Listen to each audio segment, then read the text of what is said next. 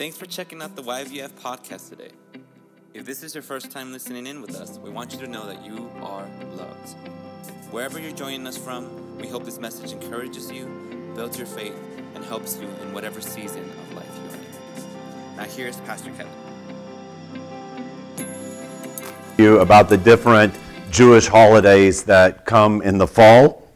And today we're going to talk about the Day of Atonement, what's called Yom Kippur, which actually is from this Tuesday evening, uh, October the fourth, through till Wednesday evening, October the fifth. So that that's kind of the impetus for talking about these holidays right now, is that's the season that we're in.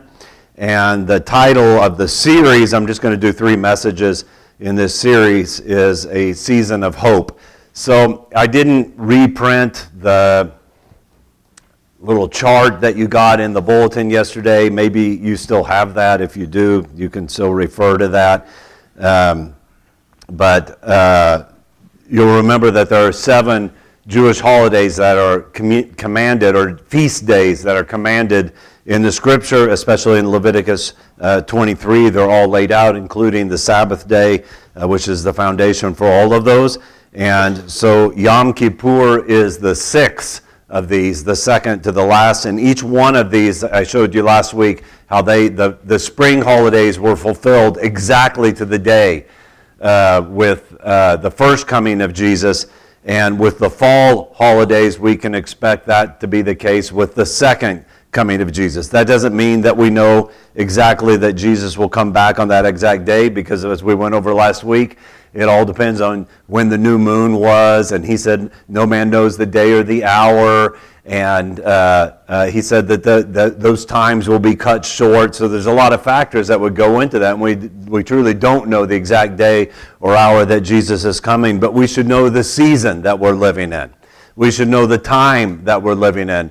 And that song we sang is just perfect for that, that, uh, you know, I don't know about dancing on a rising sun, but you know that I kind of like that picture, that we should have that kind of joy and excitement, and, and I'm just not a very good dancer, but that kind of joy and excitement in our hearts as we look to the future. This should truly be a season of hope for us. So we'll be talking about Yom Kippur, the Day of Atonement. Let's pray.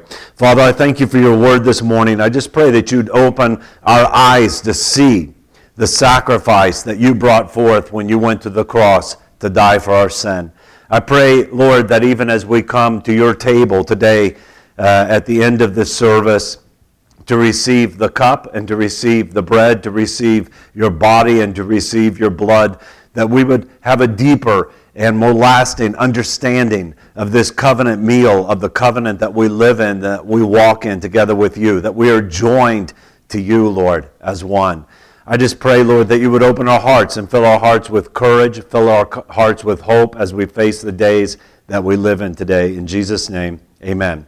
So to begin with, uh, if you have your the notes that are on the back of the bulletin, that should be there.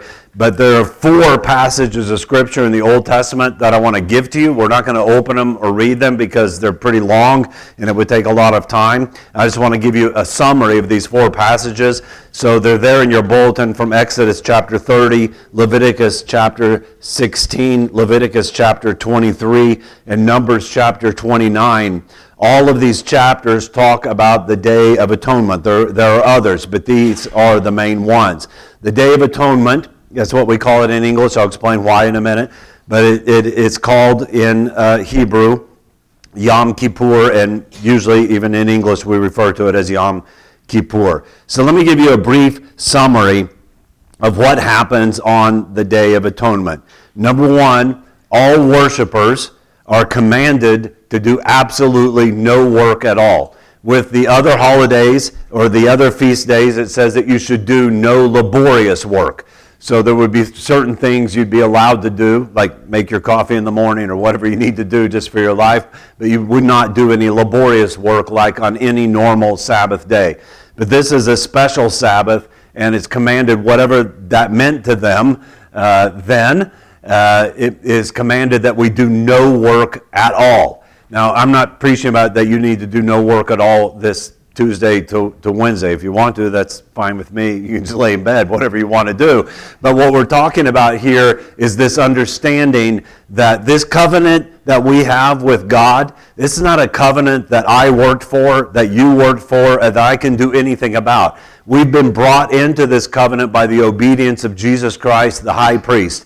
He has done all of the work. And as he said on the cross, it is finished. And there's nothing I can do uh, To, to make myself worthy of this. I've been brought in, we've been brought into this covenant by the body and the blood of Jesus Christ. Jesus is the Son of Man, which means he represents all mankind before God. And he's the Son of God, which means he represents God for us. He is God in the flesh, the God-man, Jesus Christ. So from the evening of the ninth until the evening of the tenth day of the seventh month on the Hebrew calendar that's given to us in Scripture, uh, the worshipers are commanded to do absolutely no work. They have no part in this except just to worship.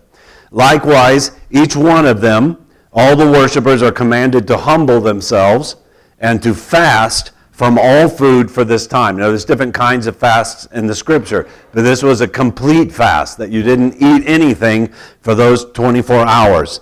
Uh, then, in addition to that, each person who is, who is in the community of worshipers, each believer, was commanded to bring an offering of one half shekel. And a half shekel is not very much money. But they were commanded to bring an offering, and this symbolizes the worship that we bring to God. And the really interesting thing about it in the commands that are given, the half shekel that was to be brought, it had to be exactly one half shekel for every single member of the community, and it made no difference whether they're rich or poor. There wasn't some kind of structured system where if you're rich, you give more, or if you're poor, you give less. Because it's symbolic of our redemption, of our uh, being purchased by the blood of Jesus. And it makes no difference who you are. If you're uh, you know, a little baby, if you're ninety-something years old, if you're a man, if you're a woman, if you're in a wheelchair, if you can you know, run and, and And, and and jump like you're in high school. It, it doesn't matter who you are. We each belong to the Lord, and we've all been purchased with the same price. And we need to understand that our part in this is so insignificant and so small compared to what Jesus has done for us. And we're going to be talking about that, our part, which is to worship him. This is our act of worship. Then the rest of the things have to do with the high priest. So the high priest alone, he alone, who of course, I don't need to tell you, is symbolic. He stands as a shadow and as a type of Jesus Christ, our high priest. The high priest alone, he must first bathe ritually and put on clean linen clothing. Remember when Jesus went to John to be baptized, John said, I should not be baptizing you, you should be baptizing me. And Jesus said that we might fulfill all the righteousness, you must baptize me. He had to be washed in the water of the new birth. Not because he had sin, but because he was standing in our place. And in following him, we are baptized and washed in the water of the new birth. So the high priest had to go through that first. The next thing that he did is he offered a bull, and I'll talk about the bull in a minute, for his own sin and for the sin of his family. Uh, then some of the seat, uh, some of the blood from this, this bull that was offered would be brought in. I don't have time to go over this with you, but you can find little maps and charts in the back of your Bible sometimes, and most of you probably have an understanding of this, but you have the, the temple proper, or it would have been the tabernacle in the beginning. You have the outer court where the people gather, and then you have this inner court, or this inner temple, okay? And that's divided in two sections. There's the holy place, where the priest would, would go, not the high priest, but in different orders, they would take turns. The priest would go every single day and minister in the holy place. And we'll talk about that in a few minutes. But then there's the Holy of Holies. And in the Holy of Holies is the Ark of the Covenant and the presence of God, a place on top of the Holy of Holies that's called in English the mercy seat. Okay? The mercy seat. And uh, that, that place between the cherubim is where God said that he will dwell uh, on, on the earth. And so in the Holy of Holies, the high priest could only go once a year. So one time a year. So that's what we're talking about. He would offer the, the bull, he would take the blood, and he would sprinkle some of the blood on the mercy seat. Okay? The name mercy seat is not very easy to translate, and that's the way it's usually translated into English, but it literally means the place of atonement, the place where God and man meet, the location of the presence of God. Then, in addition to that, he would offer a ram, and he would offer seven spotless lambs. All, all of these, you know, I could go into great detail, but they all are types and shadows of Jesus' sacrifice upon the cross. So he would offer a ram and seven spotless lambs, and these would be offered as a whole burnt offering unto God. Then the next thing that he would do is really interesting. He would cast lots, you know, throw dice. He would cast lots over two goats, okay? The goat is symbolic in the Scripture of sin, not because goats are evil. I, I like goats, but they're symbolic of sin. You know, and we have an understanding of that, this like in Satanism or something. You've always got goats and all this kind of stuff. So he would cast two lots over the. Over, uh, he would cast lots over the two goats, and depending on how the lot fell, and they trusted that God uh, had control over those lots. And by the way, he does. Uh, one must be sacrificed. One of them would be chosen to be sacrificed. Quote, for the Lord, and this was a sin offering, and the blood of that goat would be sprinkled on the horns of the altar of incense and on the mercy seat. Okay. So just hold on to that idea. We're going to talk about the altar of incense. It's the place of worship. That's what I really want to get your, your minds to. So the altar of incense is in the holy place, the outer sanctuary, where the priest would serve every day. And the mercy seat, the Ark of the Covenant, is in the inner sanctuary where they would go, where only the high priest could go once a year. So he would sprinkle some of this blood on the horns of the altar of incense and on the mercy seat. The other goat is the goat which is called, he, he should be sacrificed, and this is, I'm quoting to you from our English Bibles, for the scapegoat. A scapegoat is a word that's become a part of, you know, our, our vocabulary, and everybody knows what a scapegoat is. And if You, you don't know, it's when you blame somebody who's not guilty for something, you put all the blame on them so that everybody else can go can go free. They pick out a scapegoat, find somebody to blame. Every kid in here knows what that feels like, because every time you get in trouble, you feel, I'm just the scapegoat. This ain't my fault. You know, everybody remembers that when you were a kid, you get in trouble for something. Their first reaction is, it's not my fault, you know. But um, so we know as you know what what this means to be a scapegoat. But in the Hebrew, it's a very interesting term. It literally says, it says, for Azazel, for Azazel. And Azazel is a name. And Azazel was actually the name of one of these Canaanite gods, without going into great detail, which is symbolic of, it was the devil, really, okay? Now, scholars don't really know if they called their devil god Azazel because that means scapegoat and they were putting the blame on him, or if God said this should be sacrificed for Azazel because it would be for Satan, okay? But hold on, don't don't get scared. There's nothing blasphemous in what I'm saying here. This is actually really very interesting. It, do, it doesn't really make any difference. In a sense, what God was saying is one shall be sacrificed for the Lord and the other goat shall be sacrificed for the devil. That doesn't mean that it was a sacrifice to the devil, okay? And I'll explain this now.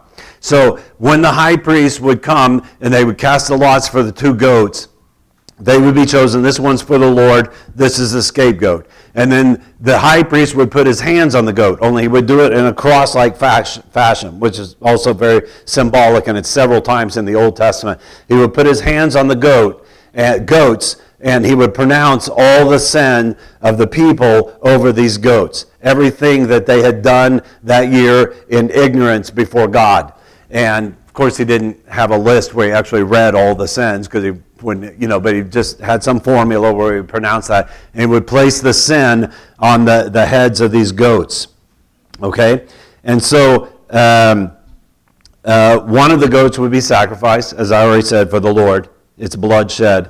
But the other goat, the scapegoat, would be sent into the wilderness. He was led into the wilderness, into the desert, okay? The wilderness in Scripture is the accursed place. Now, I'm not saying our desert's cursed, but everybody knows the desert isn't a place you can live for a long time without water.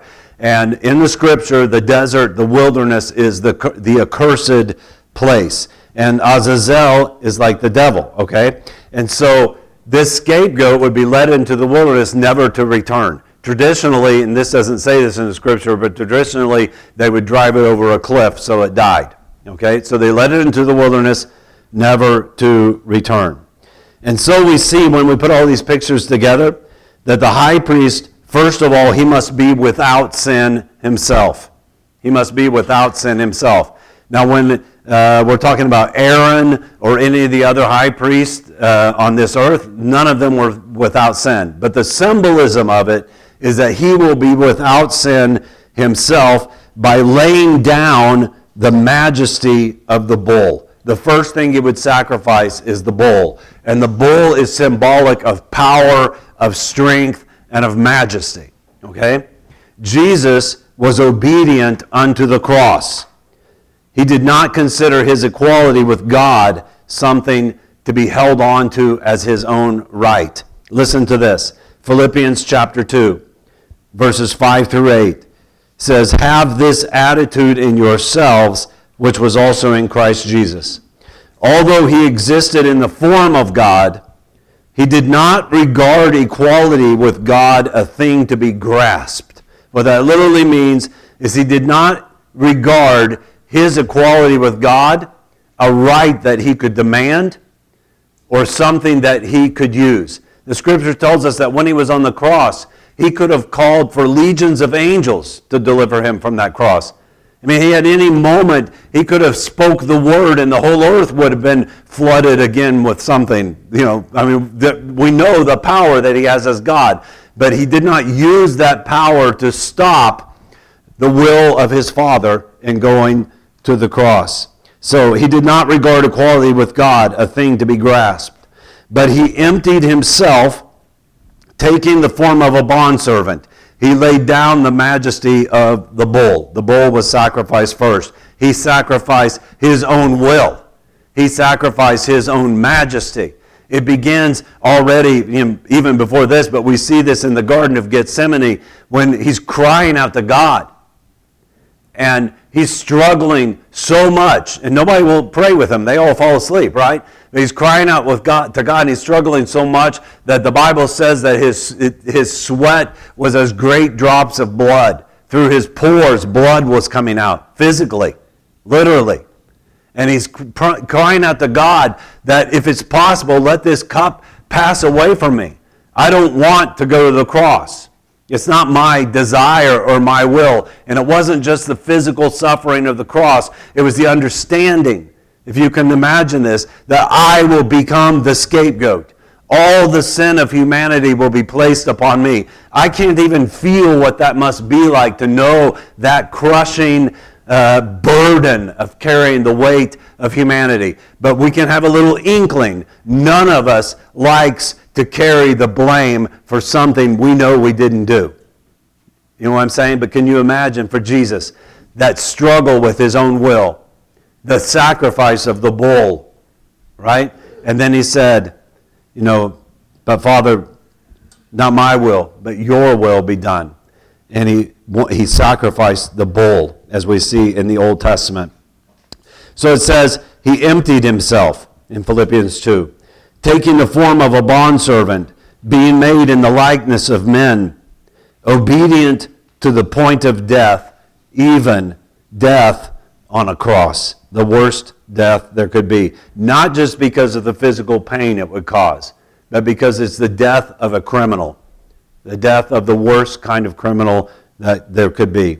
So he chose that because that was the will of the Father. So the high priest, he lays down the bull. He sacrifices the bull. And then he sacrifices a ram and seven spotless lambs. You know, Jesus is the Lamb of God. And these are bring they these appease God as a burnt sacrifice. So Christ takes the sin upon himself. And last of all, he becomes the goat. He's forsaken by his Father. He cries out on the cross, "My God, my God, why hast thou forsaken me?" The Father God forsakes him when he's on the cross. That's not just, you know, poetic rhetoric in the Bible. That's what happened on the cross. And the Bible tells us that he descended into the lower parts of the earth. Now, as we've been going through Revelation, I've been talking about this, and sometimes we just, you know, loosely say he went to hell, and and the way, and, and that's actually correct if we're using hell in the right term, but hell's actually not a very good Bible uh, term anyway. But uh, what what I mean is just, well, I don't want to get into all the explanations. It's better to say Hades and, you know, name the places as they are. But he went into the lower parts of the earth. He went into the wilderness for us. And it says in the scripture that he has the keys of de- death and of Hades. So he went in there not as a sacrifice to Satan, but as a sacrifice for conquering the kingdom of darkness, for destroying the power of the devil. Because the power of the devil is death. That's what he keeps us in fear of all of our lives. Everything that you've missed out on life, if you've missed out on something that you wanted and you regret that you missed out on that, it had to do with you being afraid of death. Okay? It's always like that. Maybe not physical death, but financial death, or the death of my reputation, or the death of this, or the death of that. And we stand before things that God would have for us, but we don't have the courage to go into those things because of the fear of death. And that's the power that Satan has. But Jesus broke that power on the cross. And so, the Day of Atonement. So let me talk about the word atonement for a minute. If you take the word atonement apart, it's just a good old English word, and it means literally just at one mint. That's actually what it's designed to mean. At one mint. In his fifteen twenty-six translation, almost five hundred years ago, uh, Tyndale, when he translated uh, the scripture into English, he based it upon Wycliffe's fourteenth century translation that was almost two hundred years older than his. And in Wycliffe's translation, he used this old English word, one mint, one mint, and being made at one with God. And so the word atonement means in English, and it's a very, very good translation of the idea of the Hebrew. The word atonement in English means to be made at one with God. That's what this table is about. That's what this bread and this this and this cup is about. Jesus said, "This is my body, which is broken for you, that you would be one with me." God and man at table sat together, that we would be one with him. It's the meaning of the word righteousness, that we are made right in the sight of God. That's what righteousness is. The Hebrew has a meaning of being reconciled with God, being made at one with him. But this can only happen through the sacrifice. It can only happen through the blood. In the scripture, this word atonement, Day of Atonement, is always used in the plural. And even though uh, it's commonly uh, referred to, the day is referred to as Yom Kippur, it would actually technically be Yom HaKippurim, because it's plural, and that's how the plural would come out. But this is actually also very interesting, because it signifies that the one high priest would make one single sacrifice that would cover every multiple person on, on the earth who believes, who receives that sacrifice. So there is a sacrifice to make each one of us one with God. No matter how bad your sin may be, uh, no matter how good you may think you are, no matter how poor you are, how rich you are, we all stand on equal footing before God. For all have sinned and come short of the glory of God. And the wages of sin is death. But the free gift of God is eternal life through Jesus Christ our Lord. So I want to talk to you now, just I'm giving you these elements and we're going to put them together, about hope. Because Yom Kippur is all about hope. It's all about resurrection. When we talk about Yom Kippur, the Day of Atonement, and as you've listened to everything I, uh, I say, you would think that this feast day has already been fulfilled when Jesus went to the cross. But that's not true. That's just the beginning. It is still being fulfilled in our lives, as you know, you know from from uh, practical experience. You're not perfect yet, are you? We still sin, don't we? You know, and we still live in bodies that get sick and that eventually are going to wear out and die. That's our lives on this earth. So our redemption is not complete. Our redemption has only uh, been begun. And there's a very real understanding in Scripture. There's three ways in Scripture, three ways in Scripture of talking about salvation. One of them is we have been saved, and that's true.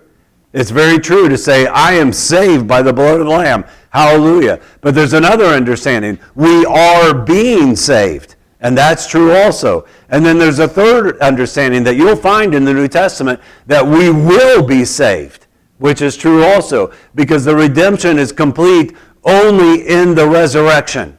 Only when we are raised from the dead. And we are made spirit, soul, and body in the likeness of God, and return to what we were created to be, for we were created in the image of God. And that wasn't just a spiritual thing. It's spirit, soul, and body. A lot of people have a real negative image about their body, okay? And it's easy to do, because you stand there looking at the mirror and you compare yourself to other people, and you know things and certain stuff, you know, and and and but don't have a negative image about your body. Yeah, this old thing's going to wear out and you're going to die someday. But it's going to be raised from the dead. And it's going to be glorified. And you will not be floating in heaven with angels' wings playing harps for all eternity. That's not what the Bible says. The Bible says you're going to live in a glorified and resurrected body. And I don't know everything that it's going to be like, but I know when Jesus raised from the dead, um, they were able to recognize him and know him. So I think you're going to kind of look like you look like now. Okay?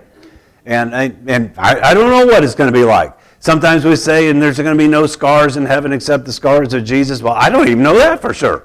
The Bible just doesn't even tell us. But it will be glorified, okay? Without sickness and disease, without all the things that, that we have now. And this resurrection is what's called the great hope of the promise of God given to the fathers. You remember, we've gone through the book of Acts. And in the book of Acts, the word hope is really important in that book. It keeps coming up over and over again. And so you have uh, three places in the book of Acts where uh, it talks about the hope of this world. And uh, in both, in all three of those places, it, it shows us that the hope of this world is a hope for security, temporary security in this life. A hope to have wealth. A hope to have enough money, a hope to make something that will give you security for the future, a hope to preserve our lives on this earth. Remember when they were on that ship, it says they gave up all hope. They, they weren't talking about the hope of the resurrection. They were just talking about the hope of preserving their life on this earth. And if you were to go around and do a survey of people today, maybe even in this room, you'd find a whole lot of people, people that would describe hope as something like that. Well, I hope this happens. I hope that happens. I hope everything will be okay, right? But that's not the hope that we have in the Scripture. The hope that we have in the Scripture is summed up in Colossians chapter one, verse twenty-seven, that says, Christ in you is the hope of glory. The hope that we have in the Scripture that's described in uh, the book of Acts in chapter two, verse twenty-six, chapter twenty-three, verse six, chapter twenty-four, verse fifteen, chapters, uh, chapter twenty-six, verses six and seven, and chapter twenty-eight, verse twenty. It's a running theme throughout the book of Acts, is something eternal. It's resurrection, life from the dead, to dwell with God at one. Our atonement at one-ment is not complete until we are resur- resurrected from the dead. Do you know the Scripture says that flesh and blood cannot inherit the kingdom of God? And I know that you think that if Jesus, you know, we have these saying, well, if Jesus just walked through that door in his glory today or something like that. No, if Jesus were to stand here in all of his glory, every one of us would fall like dead people on the ground. We're not able to stand in the glory and the presence of God. And sometimes in worship, you sense that and you feel that, that this is too much for me physically. It's just overwhelming, the glory and the power of God. And sometimes God, it doesn't happen all the time, but sometimes things happen in your life that are so miraculous. They're, they, they don't lift you up with pride. They humble you to the point of almost of death. You can't believe that God is so good, that God loves you that much. And so we have to be changed physically. Also, we have to be resurrected from the dead to be completely at one with God. And that is the hope of the resurrection that runs throughout the Scripture. It's fixed on the firm promise of God in the Word.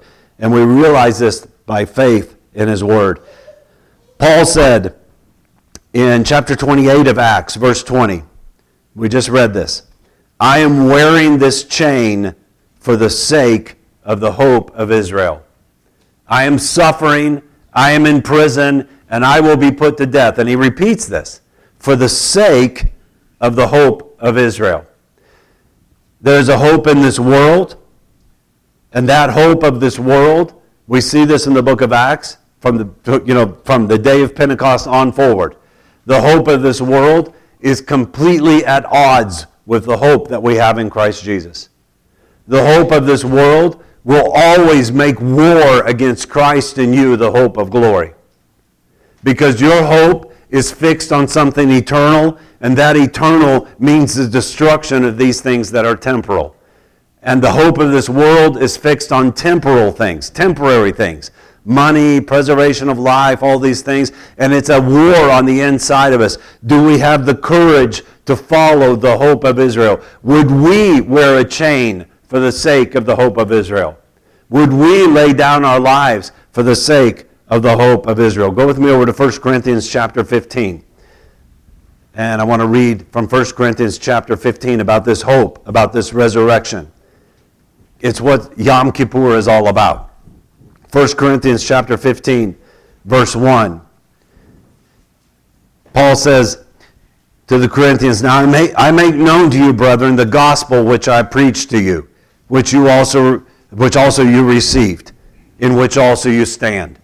So he's going to describe to them now the simplicity of the gospel that he preached, that you stand in, and that you are saved by, by which you are also saved. If We don't like these words if, but it's there. By which you are saved also, if you hold fast the word which I preached to you, unless you believed in vain.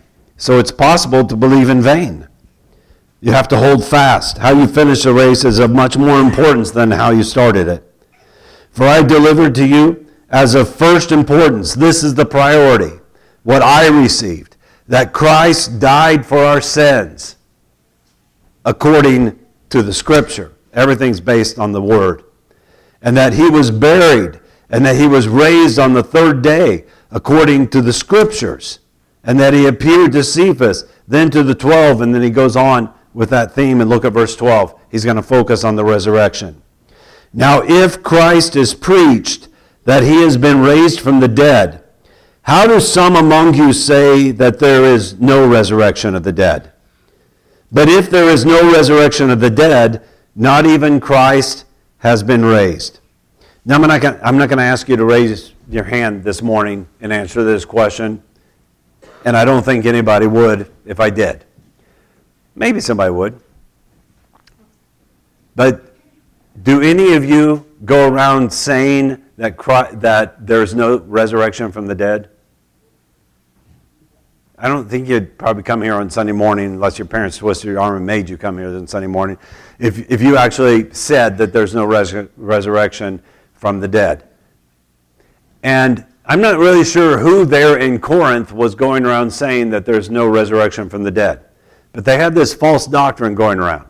But I don't want you to look at them in Corinth and say, oh, we're so much better than them because we all believe in the resurrection of the dead. We believe in the hope of Israel, that we will be raised from the dead. Because the fact is, and we'll see this in a minute, that maybe we're not saying that with our mouths, but quite often we're saying that with our lives. Quite often we're saying that we're, we're living our lives in a way that, that signifies that what happens to us on this earth and in this time is more important than all of eternity. We still live and walk in a fear of death. I mean, when the whole pandemic thing started, let's just be honest. They're just like like wildfire. A fear of death began to spread through our society, and it affected our lives also. This fear of death. And then you start trying to shake yourself and thinking, well, what am I so afraid of? You know, for years we've been preaching and talking about, you know, that uh, uh, our, that we've died in Christ, that uh, b- whoever believes in me uh, shall not die and shall live forever. I'm the resurrection and the life. And all these phrases that we speak about, when death is looking you in the face, or you think it is anyway, then you, this fear comes over you. You know, nobody actually wants to die. There's a desire and a will inside of us of self-preservation. There's a bull inside of all of us. But that's why it says in Philippians, have this attitude in you that Christ Jesus had also. If he could do it, you can do it. I mean, you, you know what? How many of us are demanding our rights before God instead of asking and praying in faith? Just, just think about those things. Jesus didn't demand his rights. He said, if it's possible, let this cup pass from me. But since it's not, I want your will to be done and not my will be done. There are some things in life that are worth dying for. There are some things in life that are worth dying for. And if you put your physical life above your spiritual life, you will be sorely disappointed in the end. Because everyone dies eventually. But if you believe in the resurrection, then you know it's not really just death. It's actually, as Paul says, a going to sleep, a putting your body to bed. Because you're going to be woke up by a trumpet that's going to blow and you will raise from the dead. So he said, if there is no resurrection of the dead, verse thirteen, then not even Christ has been raised. So when we live our lives in a way that seems to show that that we think what is going on in this world is in this time is more important than eternity. When we compromise, when we live our lives, and you think think think just think about uh, a story in the Old Testament that probably everybody knows. You've got Shadrach, Meshach, and Abednego, and uh, they're all supposed to bow down whenever the music plays. Bow down to this image of, of you know King uh, Nebuchadnezzar. And when the music plays, they don't bow down. And there's probably, I guess it's like, you know, one of these big concerts. And there's probably thousands of people all around them. And they all bow down. And these three guys are standing there. Well, that's the moment when everything's decided. You know, I don't think they went to the concert thinking, we're going to stage a protest and show old Nebuchadnezzar, you know, whose side we're on. We're on God's side, not on his side. No, they went to the concert because they had to. It said that everybody had to go. They just put them in buses and took them there. Not literally, but, you know, the chariot buses. And they put them there at the concert. I don't think they really knew what was going to happen. You know, and here the music plays, everybody bows down, and they don't bow down. Why? Because they've already bowed their hearts before God, and they're not going to bow down to any earthly king. They're not going to bow down before this image. And they say to Nebuchadnezzar, you know, if it's God's will for us to die, then we're going to get burned up in your furnace, of course. But if it's not God's will, then then there's nothing you can do about it. And they did not get burned up in the furnace, right? But the story would have been the same even if they had got burned up in the furnace. Because they weren't worried about dying physically. They were worried about compromising their conscience and their soul before God. Because there is a death worse than physical death. Jesus said, Um, you know, that you should not fear the person who can kill your body. You should fear the one who can destroy both body and soul in the fire of hell.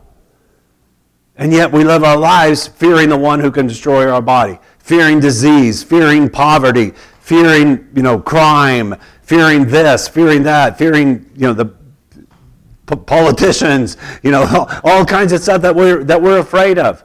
And so if we live our lives in that way, listen to what he says, then what you're saying is that Christ has not been raised from the dead either.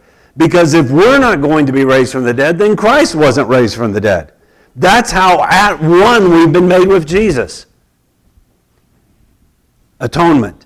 And if Christ has not been raised, then our preaching is in vain, and your faith also is in vain. Moreover, we are even found to be false witnesses of God, because we testified against God that he raised Christ, whom he did not raise, if in fact the dead are not raised. It's a pretty radical argument. For if the dead are not raised, not even Christ has been raised. And if Christ has not been raised, then your faith is worthless, and you are still in your sins. Then those also who have fallen asleep in Christ, he's talking about those who have died, have perished. And if we have hoped in Christ in this life only, then we are of all men most to be pitied. There's no one that should be so pitied as a Christian who lives his life carnally, who lives his life as if everything that's most important is what's right in front of our face here on this earth. There's nothing to be more pitied than a Christian who lives his life afraid of death. Not walking in love, because perfect love casts out all fear, but the fear of death keeps a person tormented all of his life. Faith and courage go hand in hand. Love and courage go hand in hand. Look at verse twenty-nine. Otherwise, what will those do who are baptized for the dead? Well, I don't have time to talk about that, but this is not talking about what the Mormons do. Just letting you know that right hand. And whatever Paul is talking about is not something taught or con, or condoned, or he's just giving it as an example. What most scholars believe was going on, because in Corinth there was a plague at this time, and there, there's some talk about that in First Corinthians also, and there were a lot of problems going on, and people would get saved, and before they could get baptized, they would die, okay? And so somebody from the family was symbolically getting baptized in their place. Okay, they just had some kind of tradition going on there. It's not a big deal. It doesn't teach us that we should be doing that or anything like that. He's just latching on to an example of something they're doing in Corinth. And he says, so why are you doing this? You know, why, why, why, you know, we could apply it to anybody. What, what's the point of getting baptized? You know, what was really the point of Ryan and Ramona's wedding ceremony yesterday? I mean, it was beautiful. They were beautiful. Well, what's what's the point of it if you're not going to be raised from the dead? What's the point of anything if you're not going to be raised from the dead? He says, otherwise, what will those do who are baptized for the dead if the dead are not raised at all? Why then are they baptized for them? Now listen to this. Why are we also in danger every hour? I affirm, brethren, by the boasting in you which I have in Christ Jesus our Lord, I die daily. We've just gone through the book of Acts, and you know the life that Paul led. And he said, the source of my courage is this faith, this hope that I have. It's a hope based on God's word that I will be raised from the dead, so I'm not afraid of death because it can't stop me. I can obey God. I'm free. Do you know what freedom there comes when you're not afraid of death? When you're not afraid of losing your fortune or your house or your life or anything, because you know it can't be lost. It's already in Christ Jesus, so I can't lose anything. So I'm not afraid anymore. I'm not talking about some kind of lunatic that just doesn't, you know, just does dangerous and stupid things. You don't see that in the book of Acts. You don't see Paul or Peter going around and inviting persecution on themselves or looking for opportunities to be persecuted. But if you will obey God, then in this life you will be persecuted, the Bible says. Because the hope of this world is always at war with Christ in us, the hope of glory. So he says, I die daily. If from human motives I fought with wild beasts at Ephesus, what does it profit me? Now, I don't know if he means here uh, that he literally fought with wild beasts. We don't have an account of that, but there are other accounts in Scripture where that could have happened. I think what he means, because he uses this language metaphorically, that when he fought with the wild beasts of religion, because those are the people that fought against him in Ephesus. What was the point of me taking the stand I took in Ephesus if there's no resurrection from the dead? What does it profit me? I mean, in the end, am I going to take anything with me? In the end, will I take my house and my cars and my money and all that stuff with me? You know, if you're just starting out, you're in school, you're going to college or something like this, I know you're focused on a lot of things you want to do and you want to get in this life. But the closer you get toward the end, listen to some of these older people.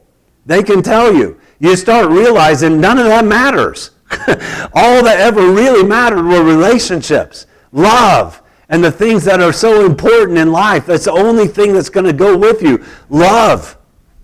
Love. Faith, hope, and love. These three. Everything else is going to be gone. So you're not going to take it with you. So if there's no resurrection from the dead, what's the point of it all then? But there is a resurrection from the dead. If the dead are not raised, he said, let us eat and drink, for tomorrow we die. Do not be deceived. Now listen to this very carefully. Just listen. Do not be deceived. And then he gives a quote. The quote's actually from a Greek poet, somebody that was very revered in Corinth. But it's in the Bible, so this is from God. Do not be deceived. Bad company corrupts good morals.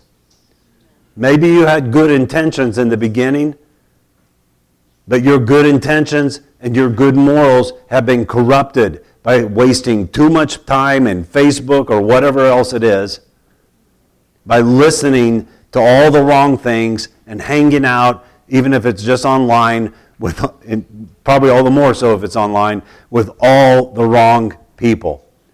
Listening to the news instead of listening to the Word of God. Bad company corrupts good morals.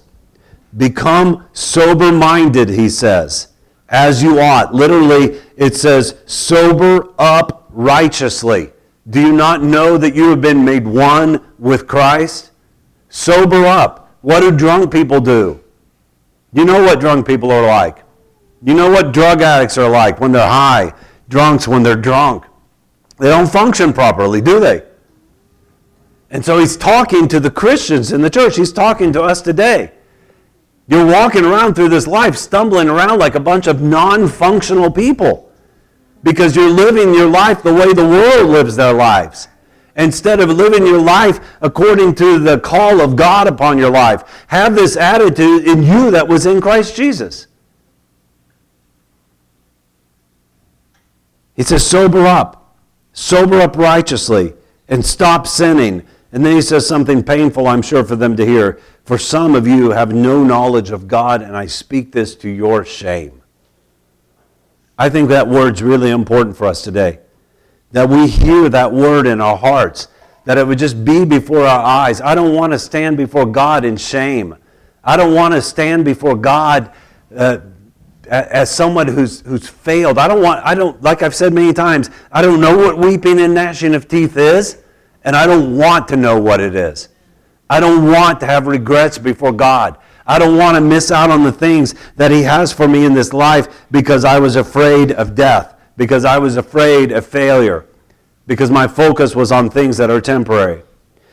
Yom Kippur is a, a feast day that was instituted to speak of something for the future, of something that is coming. The blood of Christ speaks of this. We're almost done, but go with me over to Hebrews chapter nine. Hebrews chapter nine. Now there's a lot in Hebrews nine, ten, and eleven about Yom Kippur. And I don't have time to look at it all. But I'm giving you all these extra scriptures because if you want to study this and read this, I really believe the Holy Spirit will speak a lot to you in this. At some point we're going to do a series on the book of Hebrews too because I really want to.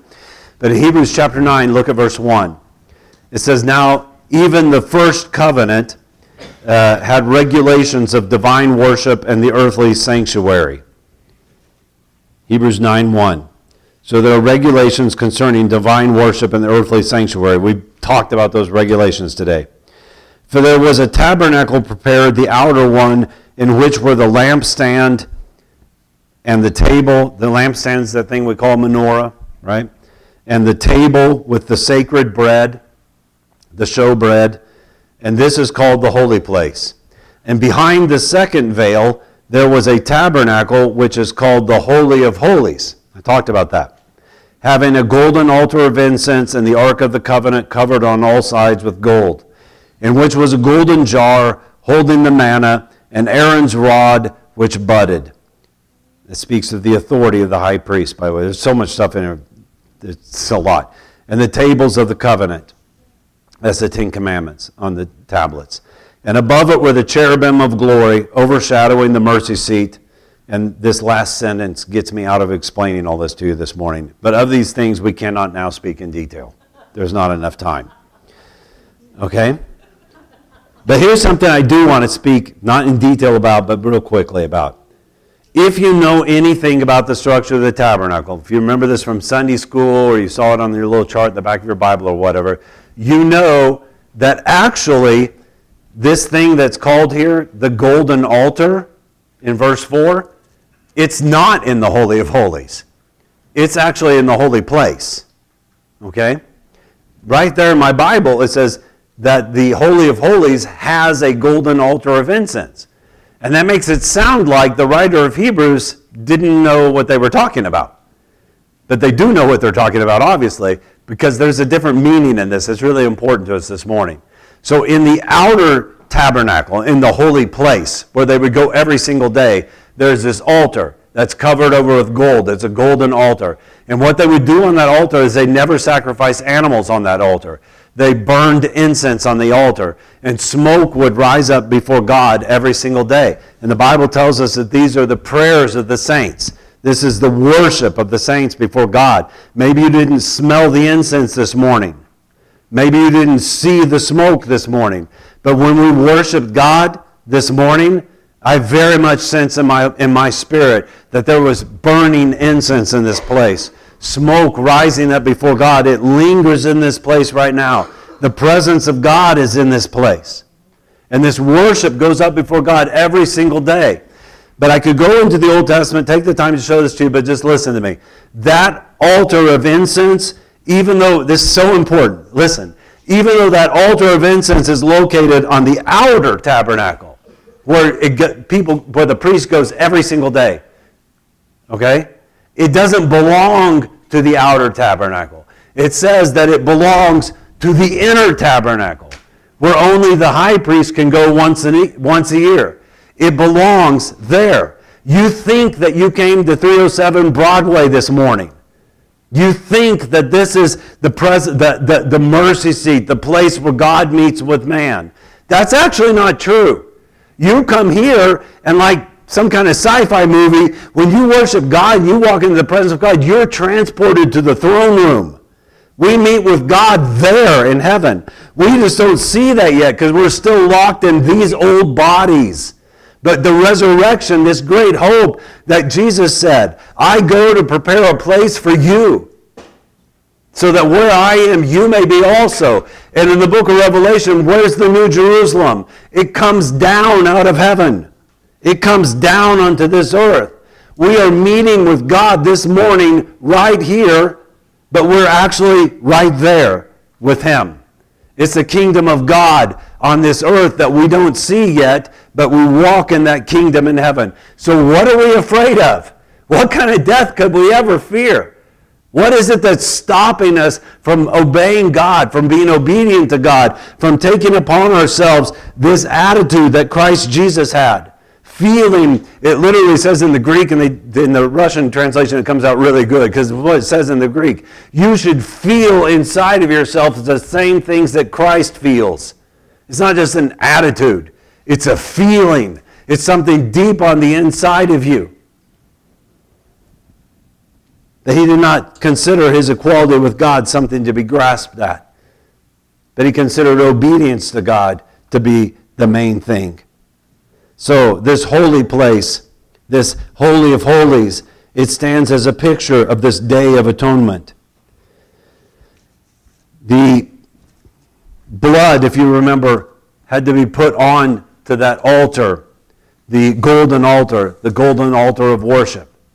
And this altar is a door of worship between the people of God and the presence of God. It daily burns. But one time, the high priest would come once a year and put blood upon it, and the people didn't have to do anything.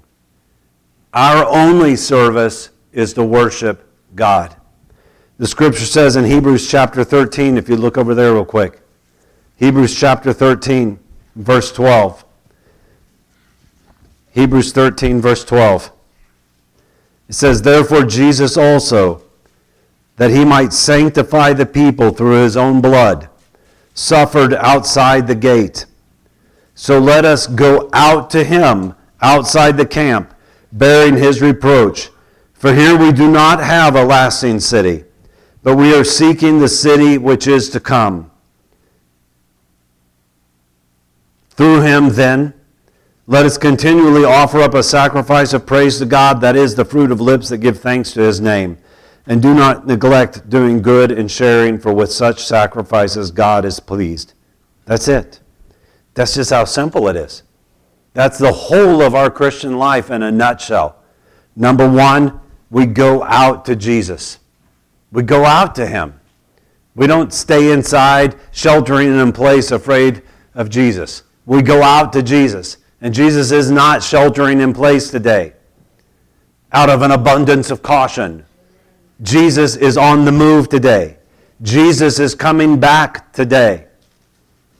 He's not coming back, uh, you know, as some kind of mild-mannered uh, Hollywood movie Jesus. When he comes back, he's coming back as the Lord of hosts. He's coming back as a military Jesus. The scripture tells us that he's coming back as a conquering Jesus on a white horse. And there's only this day for us to go out to him.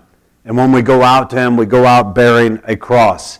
But that cross is the way to victory. So go out to him speaks of courage. Seek the city. It speaks of what's our priorities in life. What's our focus in life? Are we seeking the good of a city on the earth or the good of the city in heaven? Most of us, I'm just being honest, spend most of our time thinking about politics when we're talking about city life. Because city life is all about citizens. City sins, that's where the word comes from. City life. And what can we do to make our citizen uh, life here on this earth better? How much do we think about the kingdom of God? Seek first the kingdom of God and his righteousness, and all these things shall be added unto you. So seek the city. Go out to him. Seek the city. And then bring a sacrifice. What's the sacrifice? It's so easy. It's just praise and worship.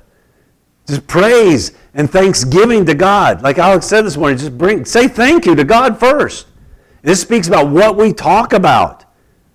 You know, have this attitude in you which is in Christ Jesus. Most of your attitude and your feelings is based on what you actually say out of your mouth.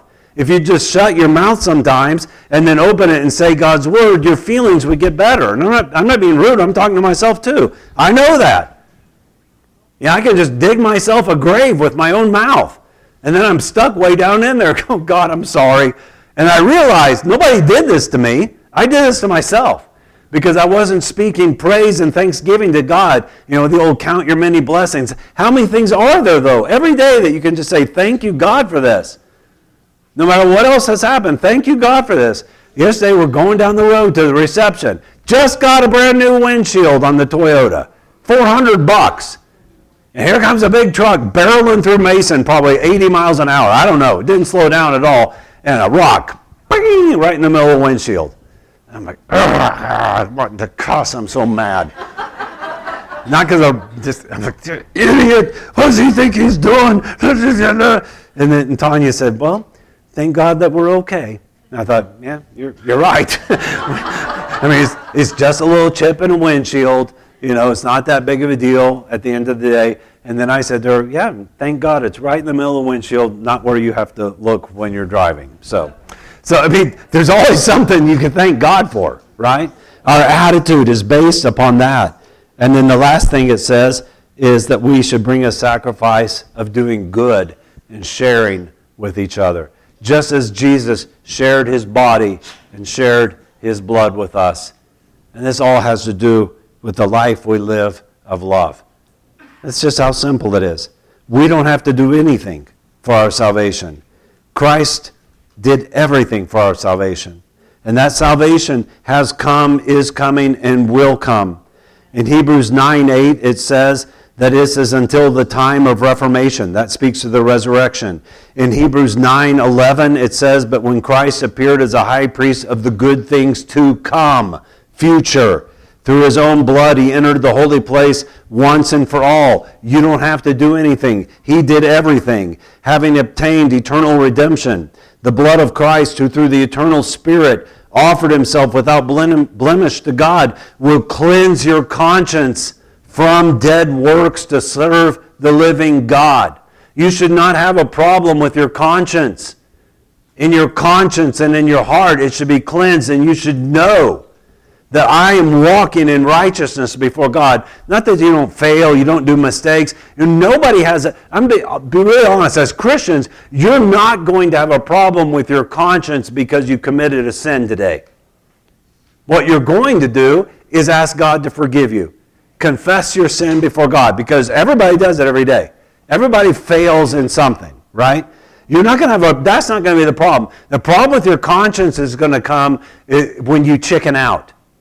When you don't have the guts to do what God's calling you to do and you compromise, that's the thing that eats away on the inside. I mean, you know, I know it in my personal life. How many of you laid there in bed at some point and say, man, why didn't I speak up?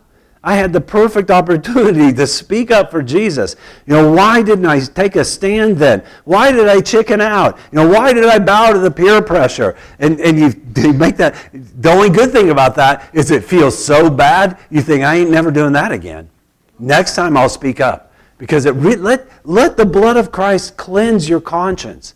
You can have a good conscience, or you can have a really not so good con- conscience. Because God wants us to walk in this. He shed His blood for us. Leviticus seventeen eleven says that the life of the flesh is in the blood, and I have given it to you on the altar to make atonement for your lives in the blood of Jesus. In Hebrews nine twenty-four, it says, men must die. It is appointed unto man once to die. Mark it on your calendar. Somewhere, sometime, you're going to die. And after that comes a judgment. And it's not going to be judged by your neighbors or by your peers. You're going to be judged before Christ. It is appointed to die, and after this comes a judgment. But Christ was offered once, it says. He took on Himself the judgment of God for all men. And He's coming again without sin a second time, to bring salvation to all those who eagerly await Him, to those who are seeking the city, to those who have gone out to Him. You're going to be saved. I promise you, everything's going to be okay. It's going to be way better than okay. You should have your hope fixed on this, whatever you go through in this life. Once for all. Christ has sat down at the right hand of God, Hebrews ten thirteen, and He's waiting until His enemies be made a footstool for His feet. He's coming back to make His enemies a footstool for His feet. All the powers of this age that are arranged against you in this life, I promise you, there's coming a day when Christ will deal with it all. So don't be afraid to stand for Jesus. Jesus doesn't need you to offer your own life up as a sacrifice for sin. It says in Hebrews ten eighteen that where there's forgiveness, there's no longer any offering for sin. It says in Hebrews that uh, in the Day of Atonement, because they offered this sacrifice up every single year, that there was a reminder of sins. A reminder of sins. But in the blood of Jesus, you know there's no reminder of your sin. If you have what's called a sin consciousness, this morning, you need that conscious consciousness, which is the same as your conscience. That consciousness needs to be cleansed by the blood of Jesus. Stop focusing on your sin. Stop focusing on your failure. Stop making this, as they say these days, all about you. Because it's not all about you. It's all about Jesus. And Jesus is all about you. But this is all about Jesus. And when your focus is on Jesus, His focus is on you, and you have a righteousness consciousness. You see yourself. You can boldly say that I am the righteousness of God in Christ. I've been bought by the blood of the Lamb. And where there is already a sacrifice for sin, God doesn't need your sacrifice anymore. He doesn't need you to crawl through glass. He doesn't need to whip yourself with whips. You know, He doesn't need you to do something to make atonement for your sin, because you can't make atonement for your sin. He has already done that. He just wants you to walk in that oneness of being the righteousness of God in Christ Jesus. And hold on to that in your lives. How do we hold on to that? by giving Him thanks, by giving Him praise, by loving one another with all of our hearts courageously, by going out to Jesus and taking a stand for Jesus, by seeking His kingdom first and not the things of this earth, putting Jesus in the first place. Let's stand together. I'm going to invite the worship team up here and the communion servers will be... Before you leave, we want to remind you that if you want to continue receiving updates on new sermons, that you subscribe to our podcast. If you want more information on how to contact us, make sure to check out our website at Urington Vineyard Fellowship dot com. And we'll see you next time on the Y V F podcast.